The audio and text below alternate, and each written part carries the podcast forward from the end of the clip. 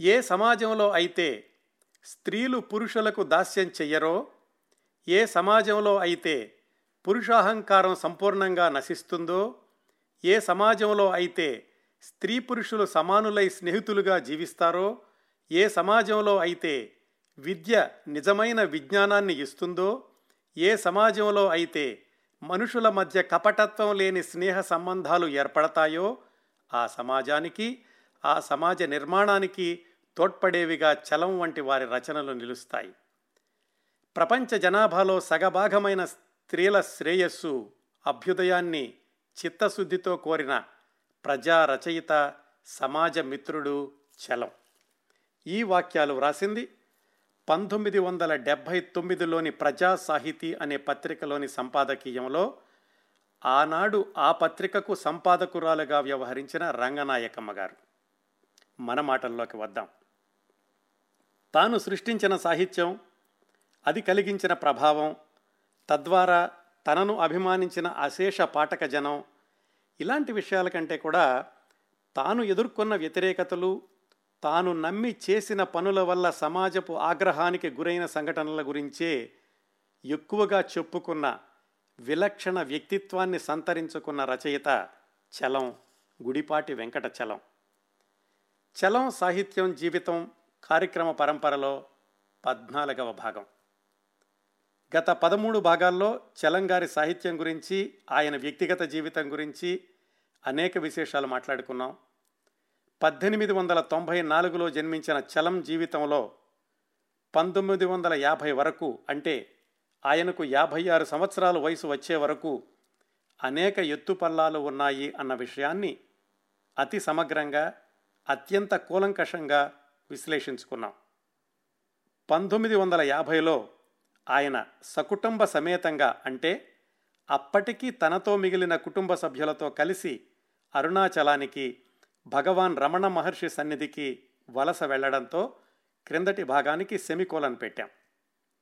ఇక్కడి నుంచి ప్రారంభించి అరుణాచలంలో చలం తాను మరణించే వరకు అంటే పంతొమ్మిది వందల డెబ్భై తొమ్మిది వరకు ఎలా జీవించారో ఈ భాగంలో ప్రారంభించి తెలుసుకుందాం. పంతొమ్మిది వందల యాభై ఫిబ్రవరి ఎనిమిదిన బెజవాడ రైల్వే స్టేషన్లో బయలుదేరిన చలంగారు ఆ మర్నాడు రాత్రికి అరుణాచలం చేరుకున్నారు. ఆయనతో పాటుగా పెద్దమ్మాయి సౌరిస్ మూడో అమ్మాయి పక్కపక్క పెంచుకున్న అమ్మాయిలు చిత్ర నర్తకి అలాగే చిత్ర సంతానం నెలల పసిపాప డాలి ఉన్నారు.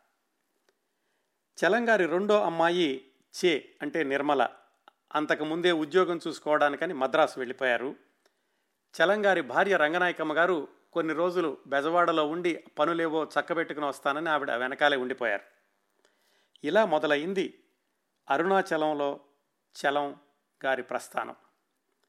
వెంటనే ఎక్కడుండాలి?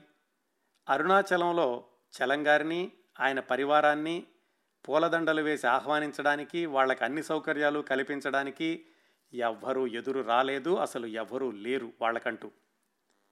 అప్పటికి ఐదు సంవత్సరాలుగా అంటే పంతొమ్మిది వందల నలభై ఐదు నుంచి రమణాశ్రమానికి దూరంగా ఒక కుటీరం లాంటి పూరిపాకలో రంగనాయకమ్మ గారు ఉంటున్నారు.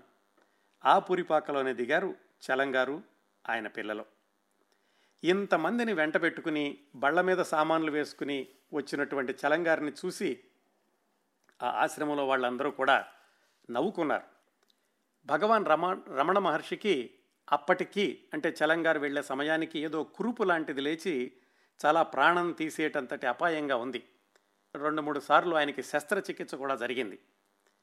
ఆయన తనకి తానుగా ఏదైనా మహత్యం చేసుకుంటే తప్ప కొద్ది రోజుల్లోనే చనిపోతారు అనేటటువంటి నిశ్చయం భక్తులందరిలోనూ ఉంది. అందుకనే వాళ్ళందరూ కూడా ఎప్పటి నుంచో ఉన్నవాళ్ళు దేశ విదేశాల నుంచి వచ్చిన వాళ్ళు కూడా భగవాన్ ఎప్పుడు చనిపోతారోనని ఆయన చనిపోగానే వెళ్ళిపోవడానికని సామాన్లన్నీ సర్దుకుని వాళ్ళు సిద్ధంగా ఉన్నారు. భగవాన్ చివరి రోజుల కోసం ఎదురు చూస్తూ అలాంటి సమయంలో చలంగారు నలుగురు అమ్మాయిలను వెంట పెట్టుకుని ఒక పసిపాపను తీసుకుని ఇన్నిన్ని సామాన్లు వేసుకుని పైగా ఒక కుక్కతోటి ఇదిగో రమణాశ్రమంలో శాశ్వతంగా ఉండడానికి వచ్చారు అని తెలియగానే వాళ్ళందరూ ఏంటి వీళ్ళకి ఏమైనా పిచ్చి పట్టిందా అని నవ్వడం ప్రారంభించారు. అప్పుడు చలంగారి మనస్థితి ఎలా ఉందంటే ఆయన మాటల్లోనే తెలుసుకుందాం. మేము ఇక్కడ బతకడానికి రాలేదుగా మేము ఇక్కడ చచ్చిపోవడానికే వచ్చాం. మా దగ్గర ఉన్నది కొంచెం ధనమే. సరే అది కొంతకాలం వస్తుంది. తర్వాత ఏం చేస్తామో మాకే తెలియదు నేను అనుకున్నాను ఏం చెయ్యం? ఓ చివరి పూట ఇన్ని బియ్యమే మిగులుతాయి. మా దగ్గర ఇంకేమీ ఉండదు. ఆ బియ్యంతో ఈ పాపకి అన్నం వండి పెడతాం. మేమంతా తిండి లేకుండా పడుకుంటాం. పడుకుని చివరి వరకును ఈ పాపాయి ఏడవకుండా మాత్రం ఆ బియ్యంతో అన్నం పె వండి పెడుతూనే ఉంటాం. మేమందరం చచ్చిపోయిన తర్వాత ఈ పాప కూడా చచ్చి చచ్చిపోతుంది అని నేను ముందరే నా భవిష్యత్తుని అంచనా వేసుకున్నాను. ఇది ఆయన మనోభావాలు ఆయన అరుణాచలంలో దిగినప్పటి క్షణాల్లో. అయితే ఆయన వేసుకున్న అంచనా తప్పయింది. అలాంటిదేమీ జరగలేదు. రమణాశ్రమంలో చలంగారి జీవితం అంత సజావుగా మాత్రం సాగలేదు. మొదట రోజు నుంచి కూడా అడుగడుగున సమస్యలే. ఎందుకంటే ఆయనతో ఉన్నది వయసులో ఉన్నటువంటి నలుగురు ఆడపిల్లలు.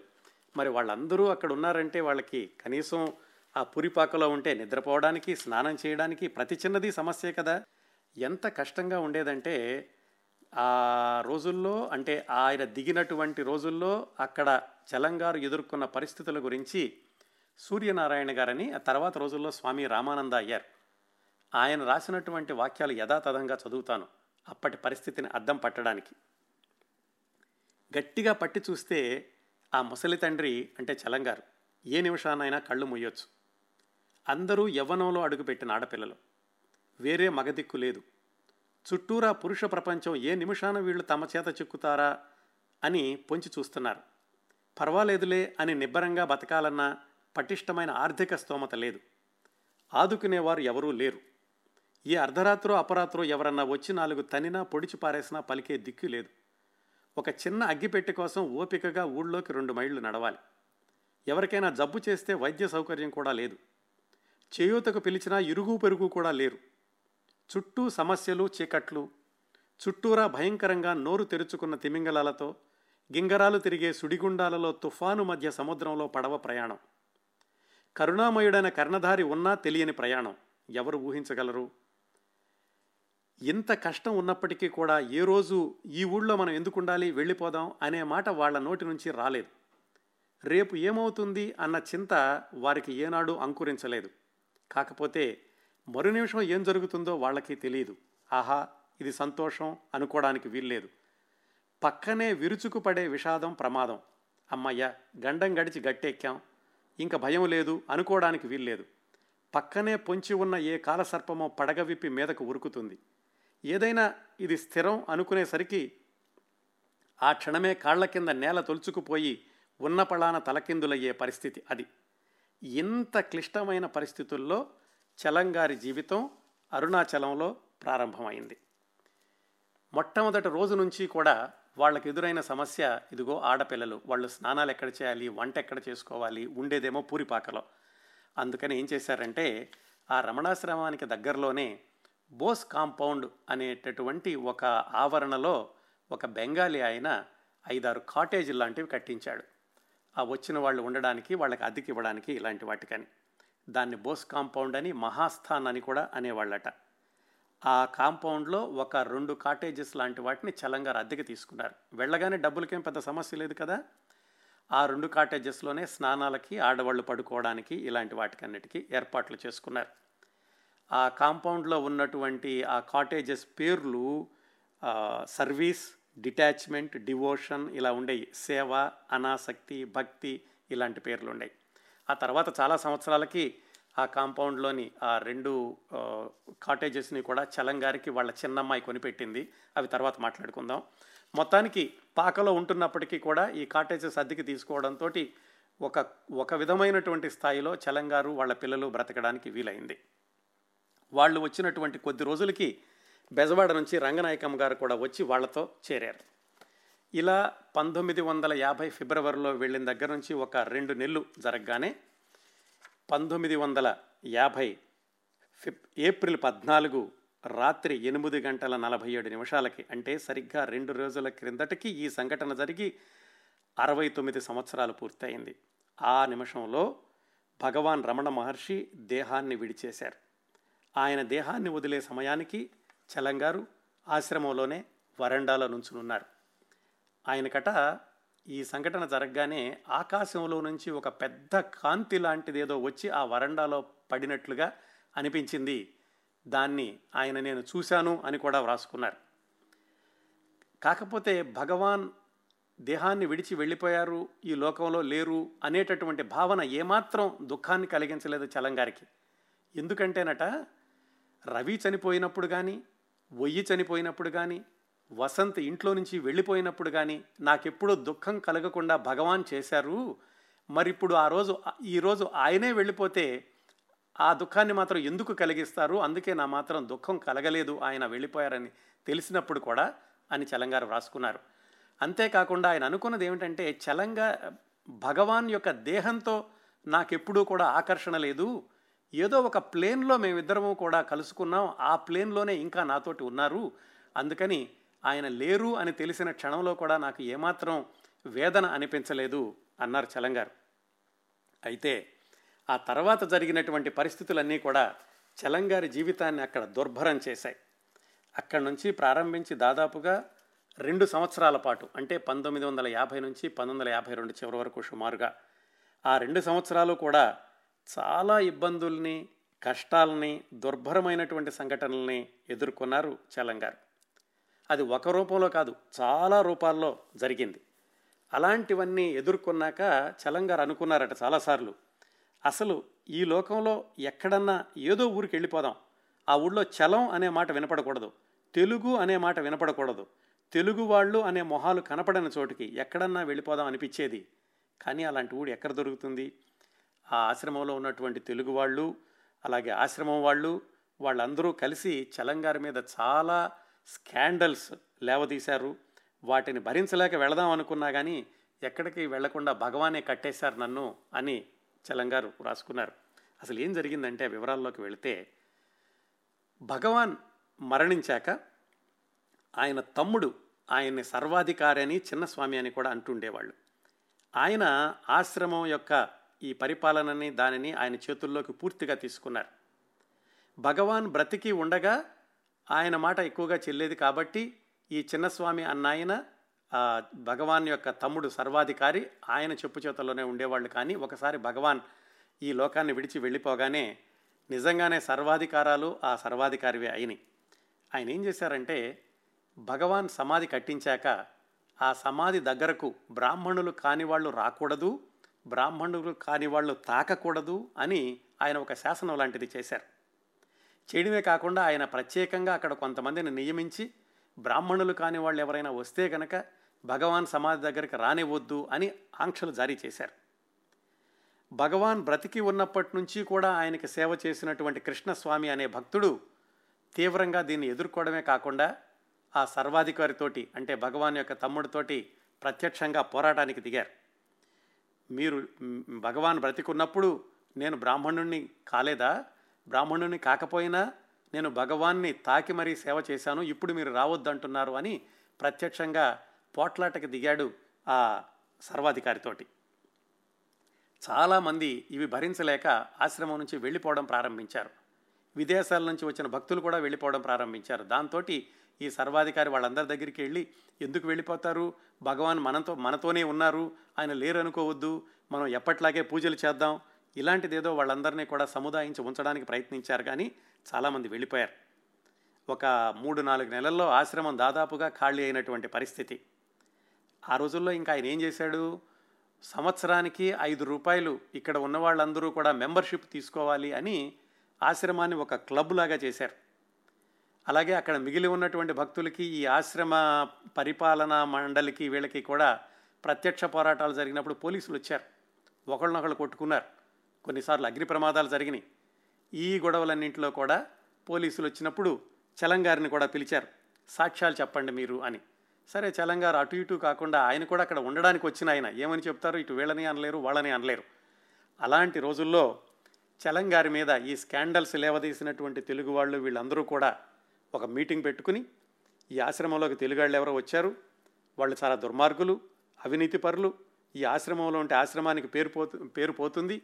ఇలాంటి వాళ్ళని ఉండనివ్వకుండా ఏదైనా చేద్దాము అని చెప్పేసి అందరూ కూడా తీర్మానం చేసుకున్నారు. కానీ తర్వాత వాళ్ళే ఒకటొకటిగా వెళ్ళిపోయారు.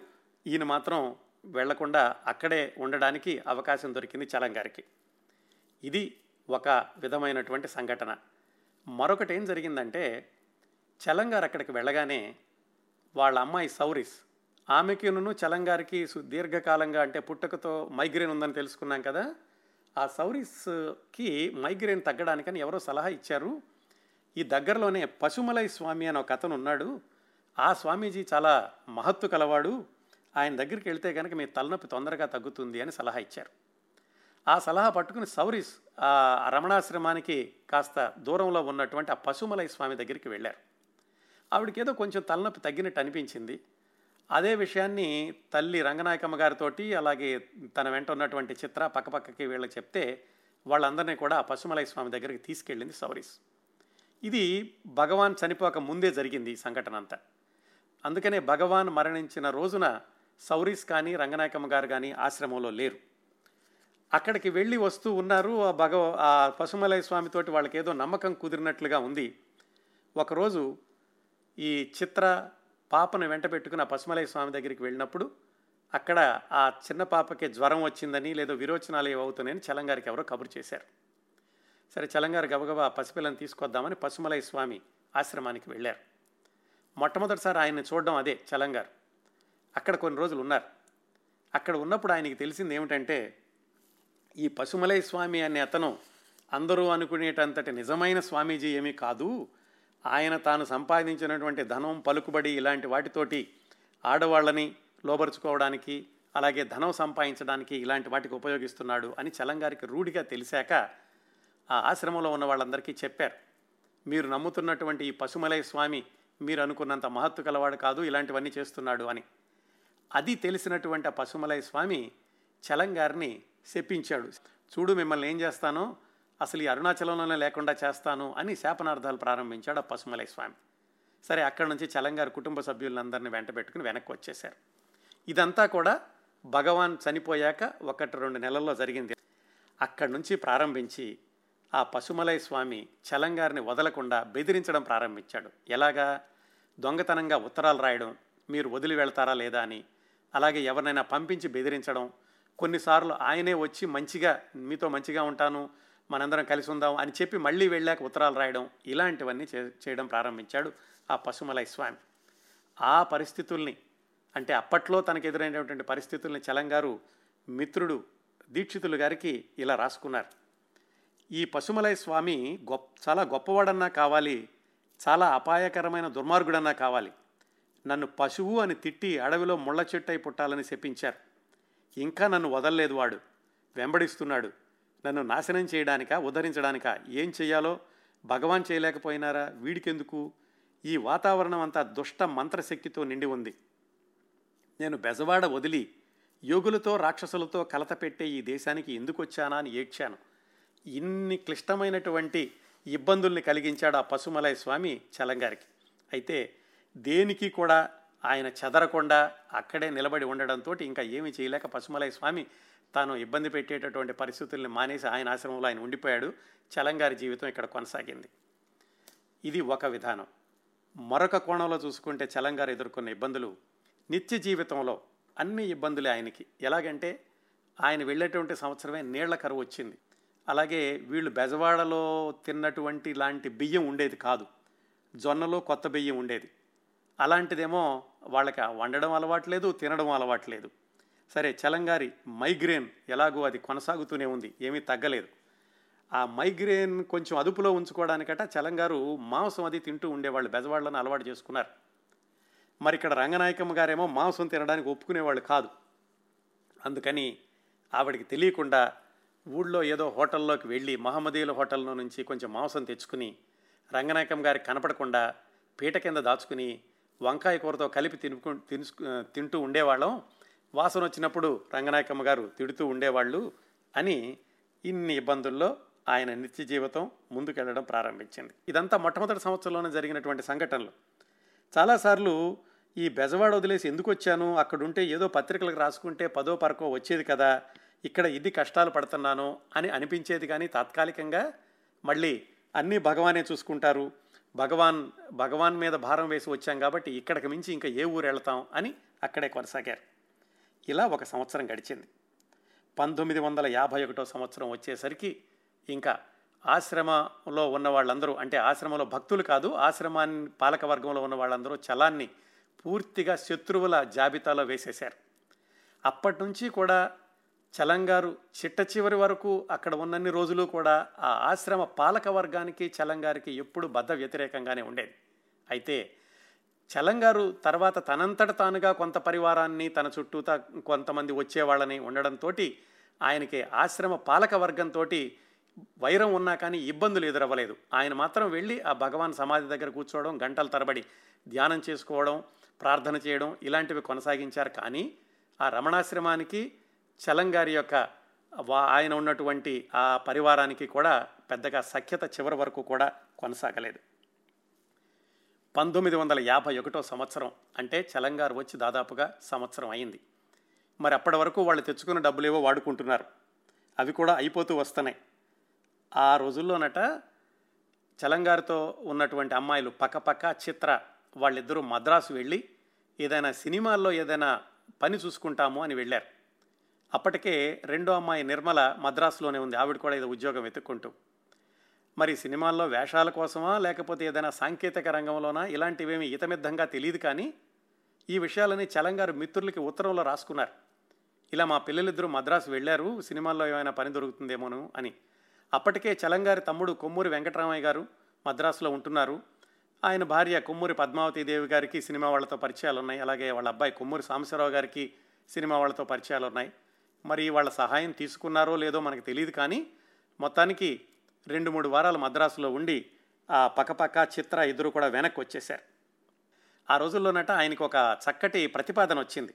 ఏమిటంటే ఆ దగ్గరలో ఉన్న వాళ్ళు ఎవరో వచ్చి ఏమండి మీరు ఇంగ్లీషు బాగా మాట్లాడుతున్నారు ఈ గడ్డం పెరిగి ఇలా చూస్తే కనుక మీరే ఒక స్వామీజీలా ఉన్నారు ఇక్కడ చిత్రావతి నది ఒడ్డున ఒక పర్ణశాల ఉంది మీరు వచ్చి అక్కడ కూర్చోండి మిగతా పనులన్నీ మేము చూసుకుంటాము మిమ్మల్ని స్వామీజీగా పరిచయం చేస్తాం అందరికీను ఇలా చేస్తే కనుక మీకు జీవితం సజావుగా కొనసాగుతుంది. మాకు కొంచెం వ్యాపారం లాంటి జరుగుతుందని ఇలాంటి ప్రతిపాదన ఏదో తీసుకొచ్చారు. అయితే ఆయన అలాంటి వాటికి లొంగే మనిషి కాదు కదా అందుకని దాన్ని పక్కన పెట్టేశారనుకోండి. పంతొమ్మిది వందల యాభై ఒకటి జులై వచ్చింది. అప్పటికి చల్లంగారు అరుణాశ్రమం వచ్చి సంవత్సరంన్నర అవుతుంది. డబ్బులు దాదాపుగా పూర్తయిపో వస్తున్నాయి ఆ సమయంలో చలంగారికి హైదరాబాదో లేకపోతే విజయవాడ నుంచో ఆకాశవాణి వాళ్ళు ఉత్తరం రాశారు. మీరేవో నాటకాలు రాసి పంపించండి మీకు ఏమైనా డబ్బులు పంపిస్తామని. కానీ ఆయనకి నాటకాలు రాసేటటువంటి పరిస్థితి కూడా లేదు. ఎంతసేపు భగవాన్ ధ్యానం భగవాన్ సమాధి దగ్గర కూర్చోవడం గంటల తరబడి ఇదిగో ఈ వచ్చేటటువంటి ఇబ్బందులన్నింటినీ కూడా పరిష్కరించుకోవడం ఇలా కొనసాగుతుంది. అయితే మద్రాసు నుంచి ఆయనకు ఒక కబురు వచ్చింది. ఎవరో నిర్మాత నేను అనార్కలి అనేటటువంటి సినిమా తీస్తున్నాను దీనికి మాటలు రాయడానికి రండి అని కబురు చేశారు. ఆయనకి నిజంగా అలాంటి వాటిలోకి వెళ్ళడానికి ఇష్టం లేదు. కాకపోతే ఏమిటంటే డబ్బులు కావాలి. ఇక్కడ కొనసాగాలంటే కనీసం కొన్ని రోజులకైనా ఎంతో కొంత ధనం కావాలి అని ఆయన సరేననుకుని మద్రాసు వెళ్ళారు. ఆయన ఏదో హోటల్లో పెట్టారు. అక్కడ కృష్ణశాస్త్రి గారు కూడా కనిపించారు. దేవులపల్లి కృష్ణశాస్త్రి గారు చిన్నప్పటి నుంచి చలంగారితో కాకినాడలో కలిసి పెరిగినటువంటి వ్యక్తి. కృష్ణశాస్త్రి గారు కూడా ఆ రోజుల్లో అక్కడికి మల్లీశ్వరి సినిమాకి పాటలు రాయడానికి మద్రాసులో ఉన్నారు. ఆయన గురించి చలంగారు తర్వాత మిత్రులకి రాస్తూ ఇలా కృష్ణశాస్త్రి కనిపించాడు చక్కగా ఆరోగ్యంగా ఉన్నాడు వాళ్ళే తెలివైన వాళ్ళు నాలాంటి వాళ్ళే ఇలాగ అమాయకులుగా ఉండిపోయారు అని తన అభిప్రాయం రాశారు. సరే మళ్ళీ నిర్మాత చలంగారి దగ్గరికి వచ్చి అనార్కలి కథ చెప్పి ఇదండి కథ దీనికి సినిమాకి రాయండి అన్నారు. ఇదేమిటి కథ మీరు చెప్పారు కదా ఇంకా నేను రాసేమేముంది అన్నారు ఈయన. అలా కాదండి నేను పై పైన చెప్పాను మీరు సినిమాకి దృశ్యాల ప్రకారం రాయాలి అని ఆయన వివరించాడు. సరే చలంగారు ఆయనకి తోచింది ఏదో రాశారు రాస్తున్నా కానీ మనసు అక్కడ లేదు ఆయనకి. ఎంతసేపు అప్పుడు ఎప్పుడు అరుణాచలం వెళ్ళిపోదామా భగవాన్ సమా సమాధి దగ్గర మళ్ళీ ప్రార్థనలోకి వెళ్ళిపోదామా అనేటటువంటి ఆలోచనలోనే ఉన్నారు. సరే ఒక వర్షం రాశాక నిర్మాతో దర్శకుడు ఎవరో వచ్చి ఇలా కదండి దీన్ని మళ్ళీ మార్చి రాయాలి అన్నారు. సరే మళ్ళీ మార్చి రాశారు. ఇంకాదు ఇక్కడ మార్చాలి ఇక్కడ మార్చాలి అంటున్నారు. దాంతో ఆయనకు అనిపించింది ఇదేమిటి ఇదంతా? మీరు నాకు చెబుతుంటే నేను రాయడం ఎందుకు? మీరే రాసుకోండి అనే కాకుండా ఈ భగవాన్ వల్ల బెంగ వల్ల కూడా ఆయన మద్రాసులో కేవలం మూడు వారాలు నాలుగు వారాలు ఉండి వెనక్కి వచ్చేశారు. పంతొమ్మిది వందల యాభై ఒకటి ఆగస్టు వచ్చింది. దాంతో అక్కడి నుంచి కూడా ఆయనకి డబ్బులు వచ్చే పరిస్థితి లేదు. అయితే ఎప్పుడూ ఆయన బెంగపడలేదు రేపటి గురించి రేపేమవుతుంది వచ్చే సంవత్సరం ఏమవుతుంది వచ్చే నెల జరుగుతుంది ఇలాంటి ఆలోచనే లేదు. ఎప్పుడు కూడా ఆయన అనుకున్నది ఏమిటంటే భగవానే చూసుకుంటారు ఆయనే ఏదో ఒకటి చూపిస్తారు అనేటటువంటి భరోసాలో ఉండేవాడు. పంతొమ్మిది వందల యాభై ఒకటి ఆగస్టు పదిహేనో తారీఖున చలంగారి భార్య రంగనాయకమ్మ గారు ఆ కాటేజెస్లో అంతా ఏదో అంతా కడిగి ముగ్గులవి వేసి జాతీయ జెండా పెట్టి ఆగస్టు పదిహేను స్వాతంత్ర దినోత్సవం కాబట్టి ఆవిడ ఆవిడేదో ప్రార్థనలు పూజలు ఇలాంటిది ఏదో చేస్తున్నారు. సరిగ్గా ఆ క్షణంలో జరిగినటువంటి ఒక అద్భుతమైన సంఘటన ఏమిటంటే సౌరిస్ చలంగారి పెద్దమ్మాయి. అరుణాచలం వెళ్ళిన దగ్గర నుంచి కూడా ఎప్పుడూ ఆవిడ ధ్యానంలో ఉండేవాళ్ళు. ఒక్కొక్కసారి ఒళ్ళు తెలియకుండా కూడా అలా గంటల తరబడి ఉదయం నుంచి సాయంకాలం వరకు కూడా ధ్యానంలో ఉండేవాళ్ళు ఒక రూమ్లో కూర్చుని ఉండేవాళ్ళు బయటకు వచ్చేవాళ్ళు కాదు.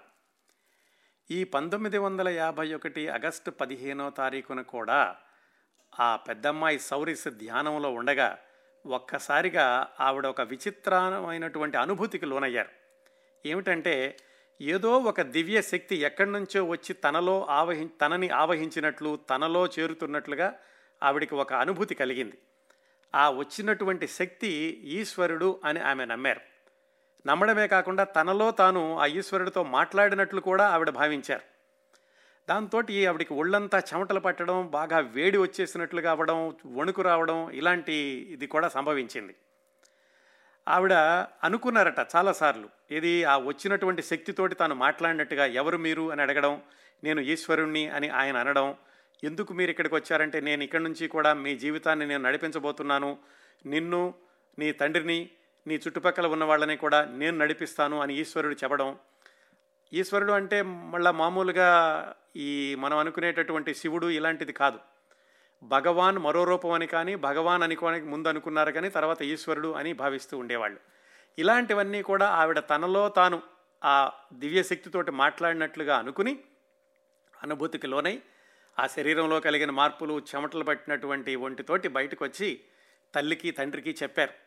నాకు ఈశ్వరుడు కనిపించాడు.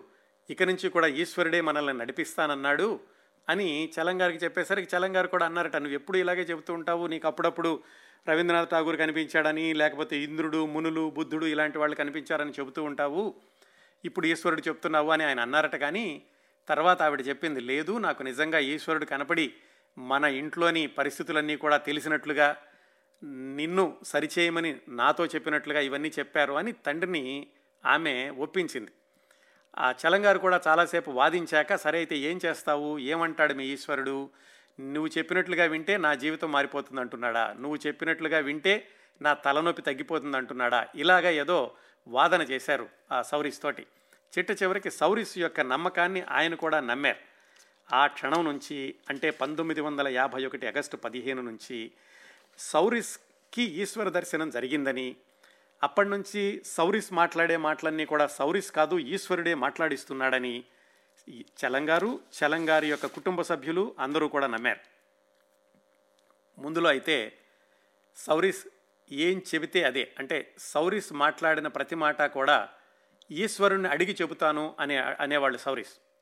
కొన్ని రోజుల తర్వాత ఆమె సరాసరి ఆమె ఏం మాట్లాడినా కానీ ఈశ్వరుడే మాట్లాడుతున్నాడు అని చలంగారు మిగతా కుటుంబ సభ్యులు ఆ తర్వాత వాళ్ళ అభిమానులు అందరూ కూడా అనుకునేవాళ్ళు.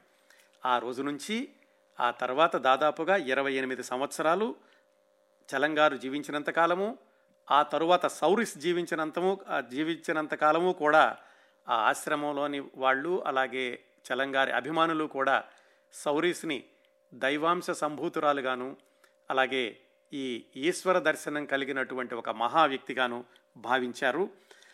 ఆ తర్వాత ప్రతి సంవత్సరానికి ప్రతి సంవత్సరం కూడా ఆగస్టు పదిహేనో తారీఖున ఈశ్వర దర్శనం జరిగినటువంటి రోజు అని జరుపుకుంటూ ఉండేవాళ్ళు. ఆ సాంప్రదాయాన్ని ఇప్పటికీ కూడా భీమునిపట్నంలో ఉన్న స్నేహకుటి ఆశ్రమంలో పాటిస్తున్నారు. ఈ రోజు నుంచి ప్రారంభించి చలంగారు రాసినటువంటి ఏ రచనలోనైనా సరే ఈశ్వరుడు అని వ్రాశారు అంటే అది సౌరిస్ అని మనం అర్థం చేసుకోవాలి. ఆ రోజు జరిగినటువంటి సంఘటన పంతొమ్మిది వందల యాభై ఒకటి ఆగస్టు పదిహేనున సౌరిస్ గారికి జరిగినటువంటి ఈశ్వర దర్శనం తోటి చలంగారు ప్రతి విషయము కూడా సౌరిస్ని అడగడం ఆమె చెప్పినట్లు చేయడం. మళ్ళీ ఆమె చెప్పినట్లు కాదు ఆమె చెప్పింది అంటే ఈశ్వరుడు చెప్పినట్లుగా అనుకోవడం. వాళ్ళకేమో కొన్ని మహత్యాలు కూడా కనిపించినాయి. మహత్యాలు అంటే ఈ చలంగారికి ఒకసారి ఊళ్ళోకి వెళ్ళి వస్తుంటే వీళ్ళు ఉండేది కూడా రమణాశ్రమ పరిసరాల్లో. అసలు ఊరు ఒక రెండు మూడు మైళ్ళ దూరంలో ఉంటుంది. ఆ ఊరికి వెళ్ళి వస్తుంటే దోవలో ఏదో పాము కరిచింది. ఆయన మందులు అవి కూడా వేసుకోలేదు. ఏదో రెండు మూడు తర్వాత అది తగ్గిపోయింది. ఇంకొకసారి ఏదో పిచ్చి కుక్క కరిసింది. కరిచినప్పుడు ఊళ్ళోకి వెళ్ళి అడిగితే ఏ డాక్టర్ మందు ఇవ్వడానికి కూడా బయటికి రాలేదు. అయినా కానీ రెండు మూడు రోజుల్లో తగ్గిపోయింది. ఇవన్నీ కూడా వాళ్ళకి ఈశ్వరుడు చేస్తున్నటువంటి మహత్యాలు అని అనుకునేవాళ్ళు. అలాగే ఎంతగా ఈశ్వరుడిని నమ్మేవాళ్ళంటే ఒక్కొక్కసారి ఈశ్వరుడు చెప్పండి రేపు ఎండ వస్తుందా? మేము బట్టలారేసుకోవాలి అని అలాంటి విషయాలు కూడా అడిగి వాటికి కూడా ఈశ్వరుడు సమాధానం చెప్పారు అని అనుకునేట్టు ఉండేవాళ్ళు వాళ్ళందరూ. ఈశ్వరుడు అంటే మళ్ళీ సౌరిసే సౌరిస్ ఏం మాట్లాడితే అది ఈశ్వరుడు మాట్లాడినట్లుగానే. ఇలాగా ఆ రోజు నుంచి చలంగారి జీవితంలో మరొక విధమైనటువంటి దశ ప్రారంభమైంది అని చెప్పుకోవచ్చు. ఈ ఈశ్వర దర్శనం నుంచి మరొక పది సంవత్సరాలు అంటే పంతొమ్మిది వందల అరవై రెండు వరకు చలంగారి అరుణాచలం జీవితంలో జరిగిన కొన్ని ముఖ్యమైన విశేషాల గురించి సంక్షిప్తంగా తెలుసుకుందాం. చలంగారు ఈ అరుణాచలంలో ఉన్నటువంటి మొత్తం ఇరవై తొమ్మిది సంవత్సరాల్లో కూడా ఆయన ఎక్కడికి వెళ్ళలేదు ఎక్కువగా పరిచయాలు జరగలేదు. అందువల్ల అంతకు ముందు ఆయన జీవితంలో జరిగినటువంటి సంఘటనలు మలుపులు సందర్భాలు సన్నివేశాలు ఉత్కంఠలు ఇలాంటివి ఉండవు ఆయన అరుణాచలంలో ఉన్న జీవితంలో. అందుకని ఈ అరుణాచలంలోని విశేషాలు బహుశా ఈ వారం తర్వాత ఒకటి రెండు భాగాల్లో ముగుస్తాయనుకుంటున్నాను. ఈ విశేషాలన్నీ కూడా పది సంవత్సరాల్లో జరిగినాయి. నేను సంవత్సరాల వారీగా చెప్పడం లేదు. మొత్తం ఆ పది సంవత్సరాల్లో జరిగిన విశేషాలను వివిధ విభాగాలుగా మీకు చెప్తాను. ముందుగా చలంగారి ఉత్తరాలు. చలంగారు ఇలాగ అరుణాచలం వచ్చేశారు అని తెలిసాక ఆయనకి చాలా సన్నిహితులైనటువంటి మిత్రులు ఆంధ్రదేశం నుంచి ఉత్తరాలు రాస్తూ ఉండేవాళ్ళు. ఆ తర్వాత ఆయనకి తెలియని వాళ్ళు కూడా కొంతమంది ఉత్తరాలు రాయడం ప్రారంభించారు. చలంగారికి ఉత్తరాలు రాయడం అనేటటువంటి ఆ అలవాటు ఆయనకి చిన్నప్పటి నుంచి కూడా అంటే పంతొమ్మిది వందల ఇరవై ఆయన సాహిత్యం ప్రారంభించిన దగ్గర నుంచి కూడా ఉంది. ఆయన ఉత్తరాలను కూడా ఉత్తమమైనటువంటి సాహిత్యంగా పరిగణిస్తూ ఉంటారు. పరిగణించడమే కాదు నిజంగా మనం చదువుతుంటే కనుక ఉత్తరాల్లో కూడా అద్భుతమైన సాహిత్యం కనిపిస్తుంది.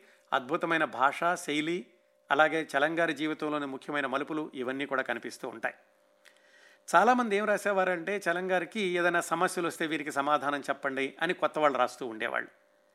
పాత వాళ్ళకైతే కనుక చలంగారు తన ఆశ్రమంలో జరుగుతున్నటువంటి విశేషాలన్నీ పోసుకొచ్చినట్లుగా చెబుతూ ఉండేవాళ్ళు.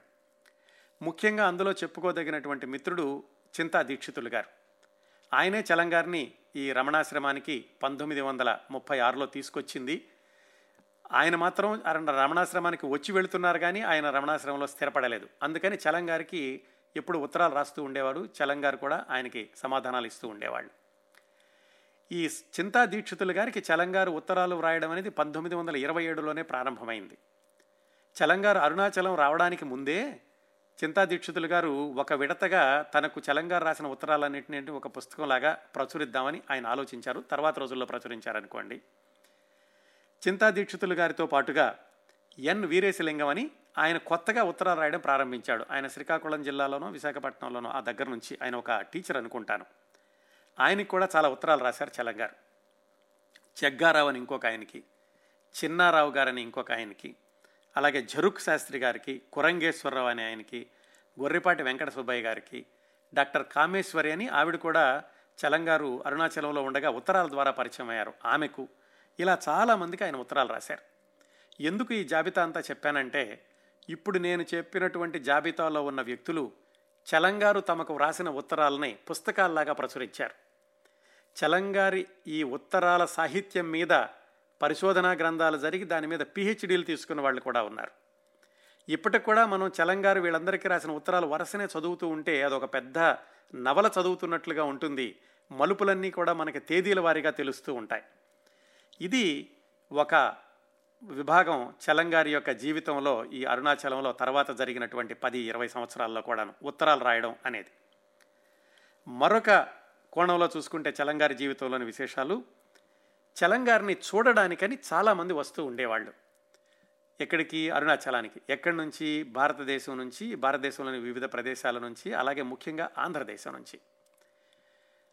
ముందైతేనేమో చలంగారి యొక్క మిత్రులు వస్తూ ఉండేవాళ్ళు. ఎలా ఉన్నారో ఏమిటో చూద్దామని ఆ తర్వాత చాలామంది నీకు ఉత్తరాలు రాసి ఏదో మా ఇంట్లో సమస్య ఉంది నాకు వివాహం కావడం లేదు లేదా వివాహం అయింది మాకు ఇంట్లో సమస్య ఉంది లేదా నా నా కుమారుడు చనిపోయాడు కుమార్తె చనిపోయింది చాలా విషాదంలో ఉన్నాను.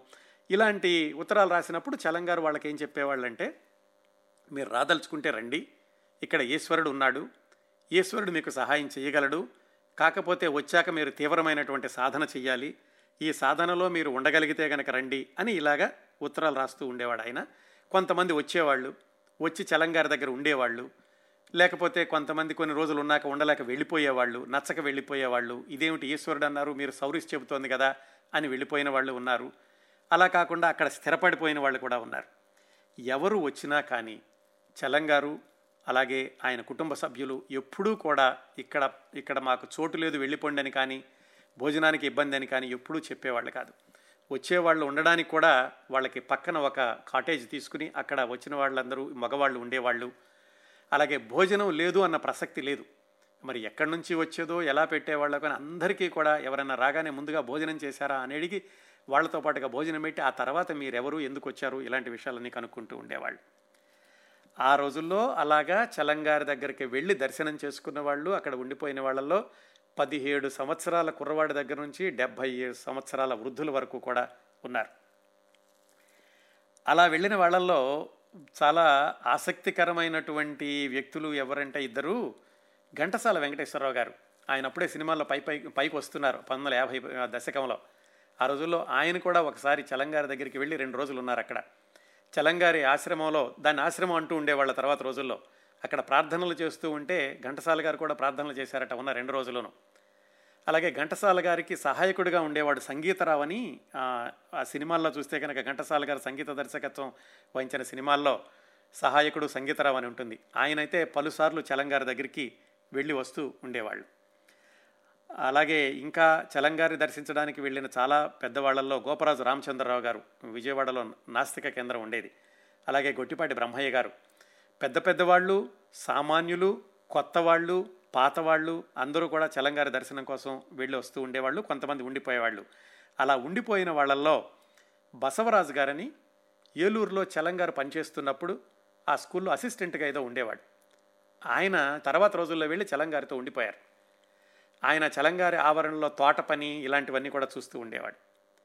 అలాగే చిక్కాల కృష్ణారావు అని ఇంకొక ఆయన. ఆయన కూడా అలాగే చలంగారిని చూద్దామని వెళ్ళిపోయి అక్కడే ఉండిపోయారు చివరి వరకు కూడా ఇది చలంగారి యొక్క ఆ అరుణాచల జీవితంలో ఒక కోణం. చాడ్విక్ అని ఒక యూరోపియన్ ఉండేవాడు. ఆయన కూడా చలంగారి ఆ చలంగారు రాకముందు నుంచి కూడా అక్కడ ఉన్నాడు.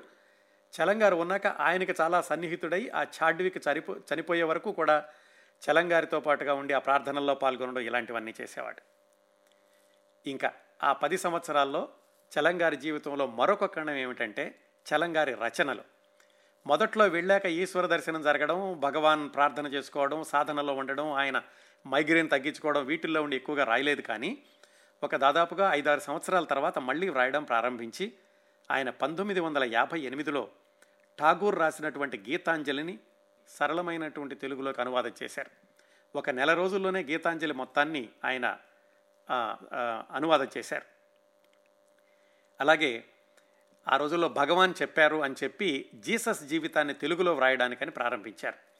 జీసస్ జీవితం అయితేనేమో సౌరిస్ రాశారు.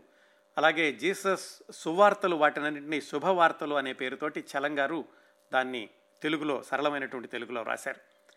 అది వ్రాసేటప్పుడు చాలామంది క్రైస్తవులు అన్నారట మీరు మీ రాముడి గురించో కృష్ణుడి గురించో రాసుకోక మా దేవుడి గురించి ఎందుకు రాస్తారు అని. చలంగారికి అలాంటివి ఏమి లేవు కాబట్టి ఆయన శుభవార్తలే కాకుండా మార్తా అని ఇంకొక నవల రాశారు యేసుక్రీస్తు జీవితం ఆధారంగా. ఆ నవల రాశాక ఎవరైతే వ్యతిరేకించారో ఆ క్రైస్తవ పెద్దలే వచ్చి చలంగారికి దండం పెట్టి మీరు చాలా బాగా రాశారు మేం కూడా చూడలేదు జీసస్ జీవితాన్ని ఈ కోణంలోనూ మీరు అనుమతిస్తే కనుక దీని ఆధారంగా మేము ఫిలిం లాంటిది తీసి అన్ని చోట్లకి తీసుకెళ్తాము అని కూడా చెప్పారు. ఇవి చలంగారు రాసినటువంటి కొన్ని రచనలు. ఇంకా చాలా రచనలు చేశారు. మరీ ఆయన ఆంధ్రదేశం వదిలి వెళ్ళే ముందటి ఉధృతంగా కాకపోయినా రచనలు మాత్రం కొనసాగించారు. ఇవి కొన్ని చెప్పుకోదగ్గ రచనలు. పంతొమ్మిది వందల యాభై ఏడు వచ్చేసరికి ఆయన జీవితంలో మరొక సంఘటన ఏమిటంటే ఆయన జీవిత చరిత్ర రాస్తాను అని ఒక పెద్ద ఆయన ఆయన దగ్గర కూర్చున్నారు. ఆ సంఘటన ఎలా జరిగింది? అసలు ఇంతకీ చలంగారి కుటుంబ సభ్యులందరూ ఎలా ఉన్నారు ఈ పది సంవత్సరాల్లోనూ? అలాగే పంతొమ్మిది వందల అరవై రెండు అని ఎందుకు చెప్పానంటే పంతొమ్మిది వందల అరవై రెండులో ఒక సంఘటన జరుగుతుంది అని ప్రపంచమంతా నమ్మారు. దాంతోపాటు చలంగారు నమ్మారు. అది కొంత గందరగోళానికి కూడా దారితీసింది ఆ పరిస్థితి ఏమిటి? ఇలాంటి విశేషాలన్నీ వచ్చే వారం చలం సాహిత్యం జీవితం పదిహేనవ భాగంలో మాట్లాడుకుందాం.